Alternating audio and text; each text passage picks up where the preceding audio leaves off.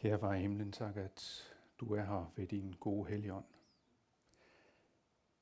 Tak at du har givet mig noget at give videre i dag, ord for dig. Men far i himlen, jeg ved jo også godt, at de rækker ingen vegne, hvis ikke din gode helligånd går rundt og banker på hjerter nu. Og at der er nogen, der lukker op på dit ord. Så det beder jeg om, du gode helligånd, at du vil. Sådan at der må blive en ting eller to at tage med hjem og leve på i vores liv med dig.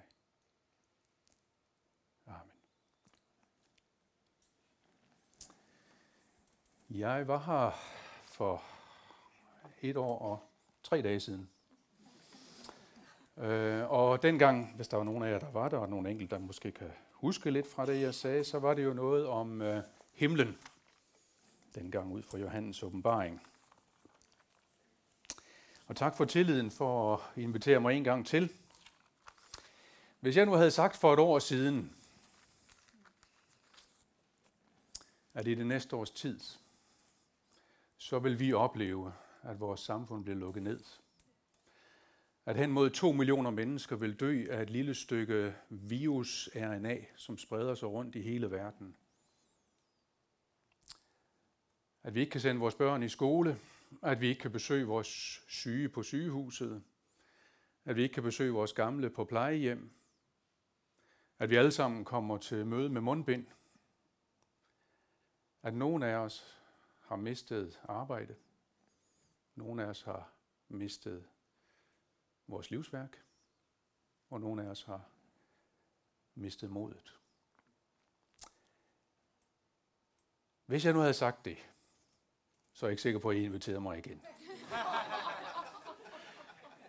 For i teorien så er det jo rigtigt, at der skal komme en hel masse ting, men i praksis så... Åh, det gik jo lige så godt sidste år. Men nu står jeg altså igen, og jeg havde ikke forudset, at det ville komme, og jeg havde slet ikke troet på, at det ville være så voldsomt. Men vi sidder her faktisk nu. Og det har været slemt, og der er et stykke vej endnu, inden at det hele bliver godt igen. Men vi sidder her, fordi vi stadigvæk har muligheden for at lovprise Gud Fader, Gud Søn og Gud Helligånd. Det er ikke taget fra os. Vi har ikke mistet modet, selvom det har været et hårdt år. Og når vi skal læse en tekst sammen nu om et øjeblik, så er det med den samme vinkel på. Vi skal ikke miste modet.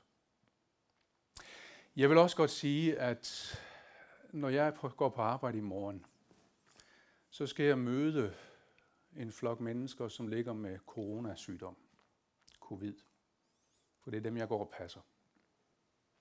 Og de mennesker der, de er ligesom alle andre på sygehuset dybt afhængige af, at der er et samfund, som holder hånden under dem. Uden os, uden sygehusvæsenet, uden at hjerter arbejder der, så var håbet svært at holde fast i. Og uden et samfund, som holdt hånden over os i hele foråret, så har det været svært. Så samtidig med, at det har været svært over, har vi også stor, stor grund til at være taknemmelige for, at vi bor, hvor vi bor. Der var nogen, der holdt hånden under os. Det var os selv. Det var vores samfund, som har bygget på den kristne tros fundamenter i tusind år, om at du skal elske din næste som dig selv, uanset hvad det koster. Og det har kostet noget, men det er det samfund, som vi står i og tilhører. Og det skal vi ikke tage for let på. Heller ikke, når vi læser de tekster, vi skal læse sammen. Og det jeg rigtig gerne vil give jer med i dag fra teksterne, det er to ting.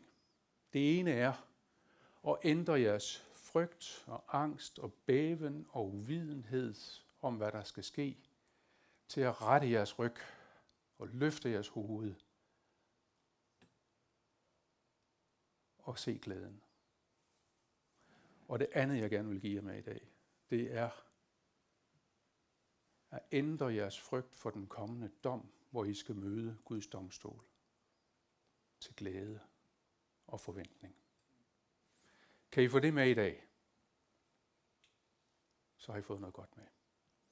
Så lad os læse teksten sammen, sådan som den står skrevet i Lukas evangeliet i kapitel 21.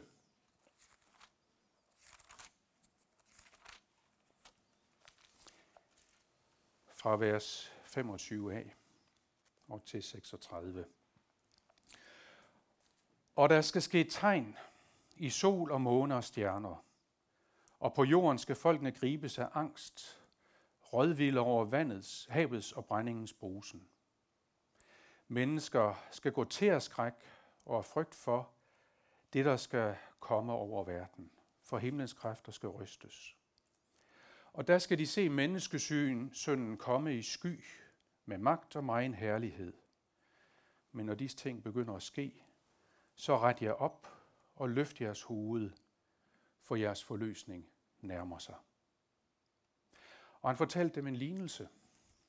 Se på fintræet og alle de andre træer. Så snart I ser dem springe ud, ved I af jer selv, at sommeren allerede er nær. Sådan skal I også vide, når I ser det ske, at Guds rige er nær. Sandelig siger jeg jer, denne slægt skal ikke forgå, før alt dette sker. Himmel og jord skal forgå, men mine ord skal aldrig forgå. Tag jer i agt, så jeres hjerte ikke sløves af svir og drukkenskab og dagliglivets bekymringer.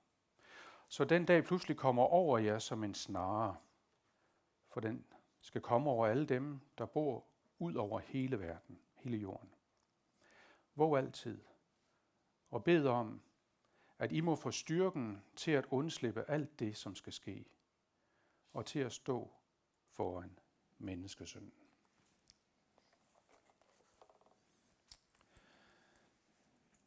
I øh, forsøget på at forstå den her tekst rigtigt, så er vi nødt til lige at grave ned i den sammenhæng, den står i. Så nu tager jeg med ind i den bibelske sammenhæng først. Og så ser vi på, hvordan skal vi så forstå den her tekst i vores tid bagefter. Vi er i påsketiden. Jesus har gennemgået indtoget i Jerusalem, palmesøndag. De har jublet i Jerusalem over, nu kommer han. Ham, som sidder på æslet der, og som måske er Messias, ham der skulle komme, som de gamle havde skrevet om. Og så går Jesus op på tempelpladsen i Jerusalem. Og så fortæller han om, hvad der skal ske i de dage, der kommer. Når det bliver aften, så går han ned fra tempelpladsen, over på den anden side af Jordandalen og op i haven, Gethsemane have, der er der. Og der overnatter de så, han og hans disciple. Næste morgen tidlig, mandag morgen, tirsdag morgen, går de tilbage igen op på tempelpladsen. Og der står her i Lukas evangeliet, lige efter det vi skrevet, at tidligt om morgenen kom hele folket op til ham på tempelpladsen for at høre ham. Han samlede altså en masse mennesker deroppe mandag, tirsdag, som skulle høre alt, hvad han sagde. Og da de så er på vej ned, ham og hans disciple fra Tempelbjerget, og vej, på vej ned fra Jerusalem, tilbage, så kigger en af disciplene om, og så ser han det her tempel, og så siger han, er det ikke fantastisk? Se det her tempel. Vores forfædre har bygget det. Nu står det der med alle dets gaver. Og så vender Jesus om til sine disciple og siger til dem, det tempel, det skal ødelægges. Det er solidt. Det er ikke bare sådan at ødelægge.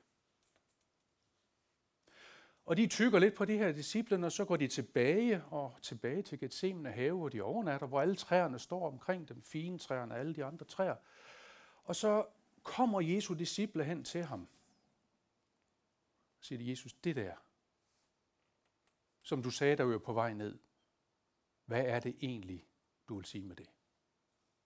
Måske er det kun de øh, to søskende par, der faktisk er der. Det står der et sted, at det er Peter og Andreas og Jakob og Johannes, som kommer hen og, og spørger om det. Men det, der er afgørende, det er, at det er hans disciple, han taler til nu i den her tekst. De er alene sammen i Gethsemane have. Og nu siger han til dem, og til os, som er kristne i dag, noget om, hvad der skal ske. Først så taler han om Jerusalems ødelæggelse. Det er i versene forud her. Og det sker jo faktisk i år 70, at Jerusalems ødelæggelse indtræffer, da romerne besætter hele Jerusalem, og templet det bliver nedbrændt. Og når man kigger i Matthæus og i Markus og i Lukas, så har de alle sammen den her beretning med. Men hvis man kigger i Johannes, ham som var til stede og hørte det her, så skriver han ingenting om det i Johannes evangeliet. Hvorfor gør han ikke det? Det gør han ikke, fordi Johannes han skriver i år 90, eller deromkring. Lang tid efter, at det er sket. Mens de andre, de skriver før det er sket. De skriver der omkring år 48, 50, 60. Og så ser de fremad og har den her profeti. Mens Johannes, han har et helt evangelium om, hvad der er sket, og nævner det ikke. Men til gengæld har Johannes fået en helt åbenbaring og skrive om alt det, der så skal ske bagefter. Nemlig Johannes' åbenbaring.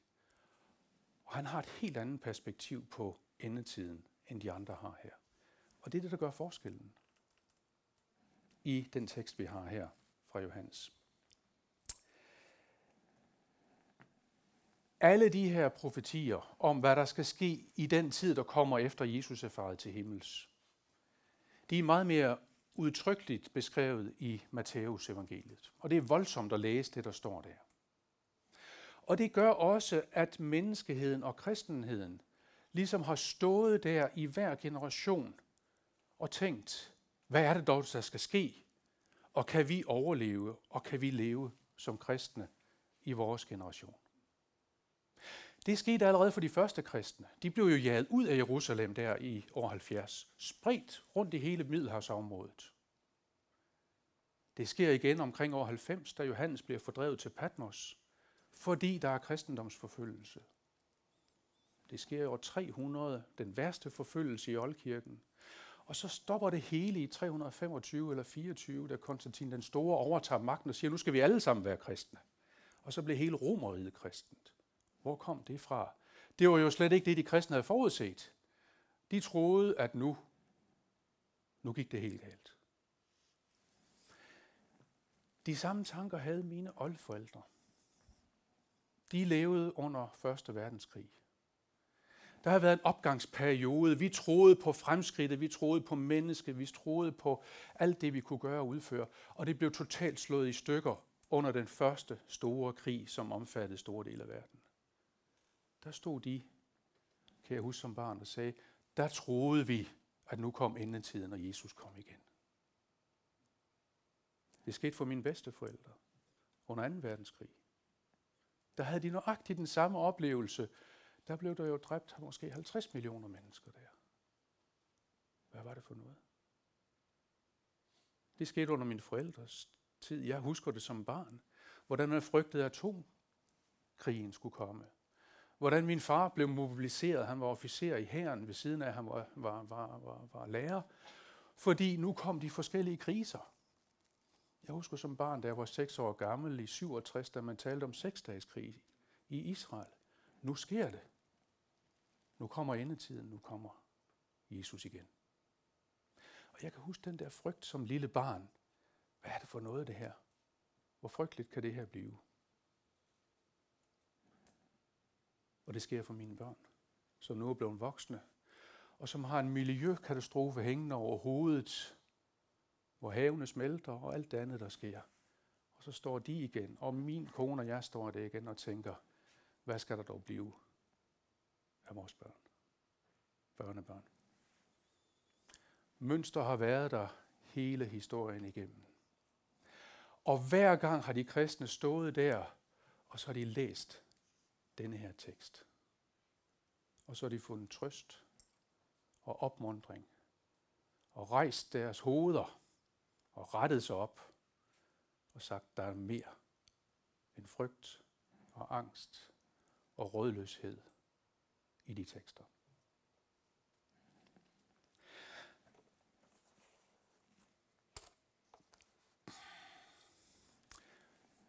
Lukas, han gør det meget konkret i det sidste vers i den her tekst.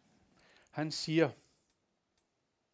sådan her, våg altid, og bed om, at I må få styrken til at undslippe alt det, som skal ske, og styrke til at stå foran menneskesynden. Der er altså to ting, Lukas han siger, at de kristne særligt har øje på og kan frygte. Det ene er alt det, der skal ske i den sidste tid. Og det andet er at stå foran menneskesynden på dommens dag, når han er kommet igen. De to ting, de er så integreret i vores kristne tro, at vi lige har bekendt, at det faktisk er det, vi tror på. Hvorfra han skal komme og dømme levende og døde. Og jeg tror, at den samme angst og frygt og bæven og rådløshed kan gribe en kristen i dag, når vi ser på det, der sker omkring os. Men teksten bærer ikke præg af kun at tale til vores angst og vores rådløshed og vores bæven. Den siger, ret ja. Løft hovedet. Og så siger den, gør nogle ting. Og det er det, vi skal se lidt mere på nu. For det første, så siger teksten noget om, hvad det er, at vi egentlig skal være opmærksom på og frygte. Og det, den siger, det er, tag jer i agt, så jeres hjerter ikke sløves af svir og drukkenskab og dagligdags bekymringer, så den dag, da Jesus kommer igen, pludselig kommer over jer. Vi har en tidligere biskop øh, på Lolland Falster, Sten Skovsgaard, som blev spurgt i år 2008, da den her tekst var oppe, om han troede på, at den finanskrise, vi stod i på det tidspunkt, var et udtryk for, at nu var endetiden kommet. Og så siger Sten Skovsgaard, måske. Og det gør han selvfølgelig, fordi han kender jo godt kristenhedens historie, hvor vi hver gang i hver generation har sagt, er det nu, Jesus, at du kommer? Og Sten Skovsgaard, han blev faktisk lidt upopulær på det her. De kaldte ham dommedagsbiskoppen dernede. Men i dag, i 2020, blev han interviewet i Kristelig Dagblad. I går, fredags. Hvor man spørger ham om nøjagtigt det samme. Og så siger han, måske om coronasituationen. For vi ved det ikke. Men det han ved, siger han, det er, det er en alvorlig tekst, som opmuntrer os til at tage vores liv alvorligt. Og ligesom kigge indad på os selv og sige, er jeg der, hvor jeg skal være i forhold til min tro? Eller er jeg ved at falde i søvn? Er jeg ved at blive rådvild og rådløs? Så det er det første, teksten siger. Vågn nu op. Tag lige et, et, øh, et tjek på din egen tro. Er jeg der, hvor jeg skal være? Eller er jeg ved at falde i søvn over en hel masse dagligdags bekymringer? For det er ikke der, vi skal være som kristne. Det er et andet sted. Og så siger Jesus derefter til os, og det er den anden ting, han siger, det er, så skal I bede. Våg og bed. Så når jeg står der og oplever, at nu er jeg ved at være bekymret, og nu er jeg ved at være angst og frygtsom for det, der skal ske. Nu synes jeg, det ser grimt ud, det her.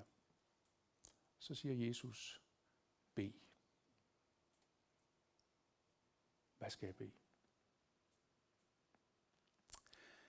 Når jeg står sammen med øh, unge kolleger på sygehuset, og vi står over for en situation, hvor vi siger, at nu skal vi handle hurtigt, så kan klappen godt gå ned. Det kender I garanteret alle sammen. Pludselig, nu skal jeg gøre et eller andet, nu går klappen ned. Hvad skal jeg gøre her? Om to minutter, så kommer de med ambulancen, og så skal jeg være helt op på 100. Og så har vi et fast mønster, som siger, så laver vi en A, B, C, D. Det er det, vi går frem efter. Vi skal have noget meget, meget simpelt, vi kan huske.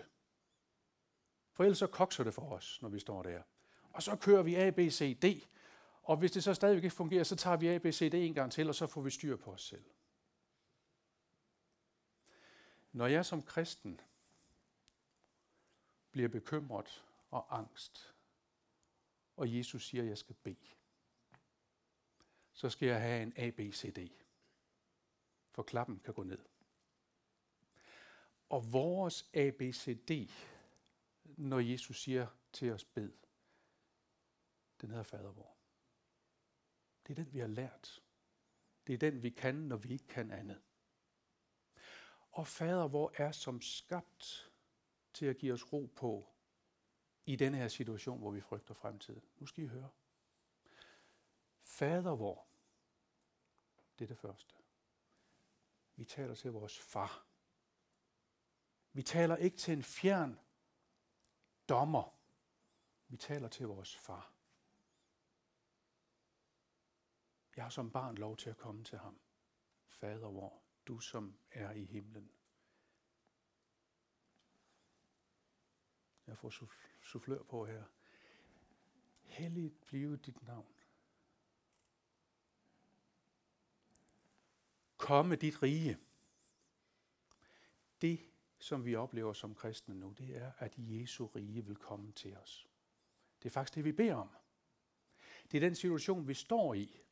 Når vi ser alle de her ting ske, som ikke er rare at tænke på, så er det udtryk for, at nu er vi lige før høsttid. Jesus kigger rundt der i Gethsemane have og siger, prøv lige at se på olietræet her, eller fintræet her. Det er lige før det er sommer. Det er lige før frugterne er der. Komme dit rige. Og så fortsætter vi vores ABCD, og så siger vi, ske din vilje. Ske din vilje, Gud, i det, som jeg oplever nu.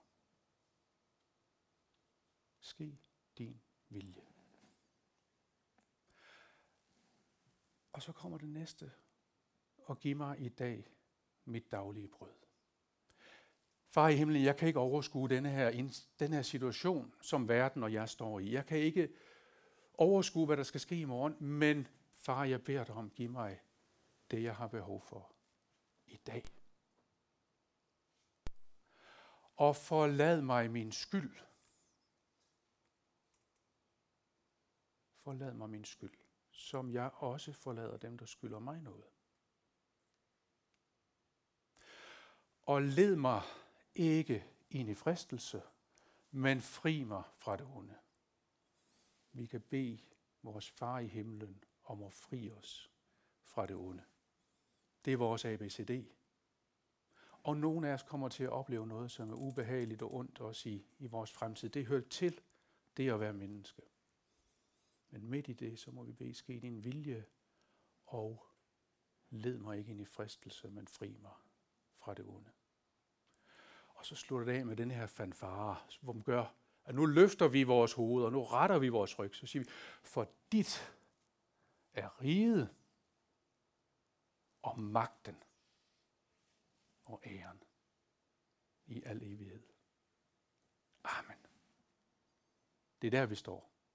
Det er vores ABCD. Når Jesus siger B, så er det denne her bøn, som passer så perfekt ind i vores frygt og angst, og som tager det hele ansvar for os og siger, nu lægger jeg det over på min far, og så må han tage sig af mig i alle forhold. Det er bønnen, som vi kan bede. Det andet, Jesus siger, det er, så I kan stå foran menneskesynden. Det er det sidste. I skal våge og bede, så I kan stå foran menneskesynden. Og det Jesus sigter til, det er jo, at når den sidste tid er gået, så kommer han igen for at dømme levende og døde. Og derfor skal jeg sige et par ord om, hvad det er for en situation, så vi kan stå foran Jesus der. Situationen er beskrevet i Matteus evangeliet kapitel, 1, kapitel 25, vers 31 og de næste vers. Det er det, der hedder verdensdommen. Det er det sted, hvor det står allertydeligst i vores Nye Testamente, og gå hjem og læs den, hvis I ikke helt kan huske den. Matthæus 25, 31. Nu skal jeg i korte sætninger sige, hvad der sker i det afsnit. Vi har altså verdensdommen. For det første, så er det menneskesynden, som kommer for at dømme. Det er ikke Gud. Det er ikke Satan. Men det er Jesus, der kommer for at dømme. Hvem er menneskesynden? Ja, det er jo det menneske, som har gået her på jorden gang. Som kender vores skrøbelighed. Som har været prøvet i alle ting, ligesom vi. Dog uden synd, siger Hebræerbreds forfatter. Det er ham. Vi står altså over for en, som kender vilkårene. Men det er jo også ham, som vi har fulgtes med hele vores liv, når vi blev kristne. Det er ham, som vi har vågnet med hver morgen og sagt tak for livet. Som vi har bedt om, forlad mig min skyld og skam og synd. Som kender os. Ikke fra vi vågnede om morgenen eller fra vi blev født, men fra verdens begyndelse af, står der i Matthæus 25. Der kendte jeg jer. Altså lang tid før vi var født. Lang tid før vi kunne gøre noget som helst selv. Der kendte Jesus os. Og han vidste, hvem vi var. Han vidste alt det snavs, der fulgte med. Og han døde for os alligevel. Det er ham, vi skal møde på dommens dag, som vi har fulgt ad med hver eneste dag i vores liv med Jesus. Og det næste, der sker i det her domsafsnit, det er, at Jesus dømmer overhovedet ikke. Han siger, der er nogen, der skal gå til den ene side, og nogen, der skal gå den til den anden side. Og til dem på den ene side, der siger han, kom hid til mig, min fars velsignede, for I skal arve det rige, som var forberedt jer for verdens begyndelse. Øh, jamen, siger de. Hvorfor skal vi det? Jo, fordi I så til mig, mens jeg var i fængsel, mens jeg var syg, mens jeg sultede, mens jeg var nøgen, mens jeg var forfulgt. Og så siger de, hvornår gør vi det? Fuldstændig forbavset. Vi har da ikke set dig forfulgt og syg og nøgen og i fængsel og sulten. Har vi ikke? Jo, siger Jesus. For hvad jeg har gjort mod en af disse, disse mine mindste børn, det har jeg gjort imod mig. Se, sagen er den, at Jesus kan sige sådan her i dommen, så vi overhovedet ikke opdager, at det er en dom, vi står overfor. For Jesus, han har billedligt talt en bog, som man kan slå op i. Og på den ene side af den bog, der kunne stå opregnet alt vores skyld, vores synd, vores skam, alt det, vi gjorde forkert. Og den dag, da du tog imod Jesus og sagde, Jesus, nu overgiver jeg mig til dig, så rev han den side af bogen ud. Og der er ikke nogen skrevet i den siden. Så er der en anden side af den bog. Nemlig alt det, som er troens frugter som er de ting, som når vi lever med Jesus, og han er kærligheden selv, som også smitter af på os. Som gør, at vi begynder at gøre nogle ting over for andre mennesker, som vi egentlig ikke selv tænker på. Det er jo det, de siger, hvornår har vi gjort det? Men det er de frugter, som viser, at jeg lever i troen på Jesus, som han ser på det tidspunkt. Skal jeg så frygte for at stå foran menneskesønnen, når jeg lever i troen på Jesus. Nej, for jeg møder menneskesønnen, han som kender alle vilkår, som jeg har fulgtes med hele livet igennem, efter jeg blev kristen, som kender mig ind og ud, som har set mig før jeg blev født, og alligevel tog mig til sig. Som ikke ender, ændrer eller nævner et ord om den venstre side i bogen, men bare ser på alt det, som min tro på ham fik af konsekvenser for andre mennesker, uden at jeg egentlig selv opdagede det. Det er dommen. Det skal vi ikke frygte. Der skal vi glæde os til at møde Jesus igen. Jeg vil gerne sammenfatte det, jeg har sagt. Vi står i en tid, som mange har gjort før os. Vi står i nogle udfordringer, som kommer over os, og som gør, at vi må stille det samme spørgsmål, som generationer har stillet før os. Er det nu, Jesus kommer igen? Og er jeg vågen? Det spørgsmål skal vi stille os. Er jeg parat? Og så skal vi sige, så bruger jeg det, som Jesus selv har givet mig til at kunne løfte mit hoved og rette min ryg og siger, jeg beder. Og jeg beder fader vor, for det er det, jeg kan huske, og det er det, der er grundlaget for mig nu. Og når jeg ser på dommen, så skal jeg se på, at ham, der dømmer, er ham, som jeg har fulgtes med hver dag, hele livet. Som ikke nævner et domsord, men siger, kom hid, for jeg har kendt dig for før verdens skabelse. Det er det, vi skal. Så sang vi sammen tak og ære være Gud, som har ført sit løfte ud og til synders salighed sendt sin kære søn herned. Vær velkommen, du min fred. Dig skal tak i evighed. Drag, o Jesus, ind til mig, vejen selv. Du baner dig.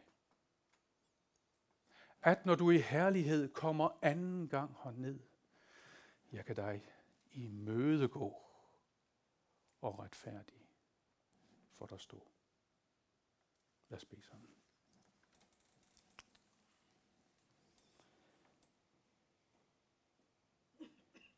Tak, far i himlen, at du har gjort det sådan.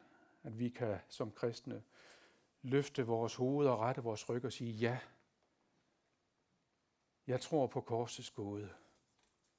Gør det frelser af din nåde. Stå mig bi, når fjenden frister, og ræk mig hånd, når øjet brister, og sig, vi går til paradis.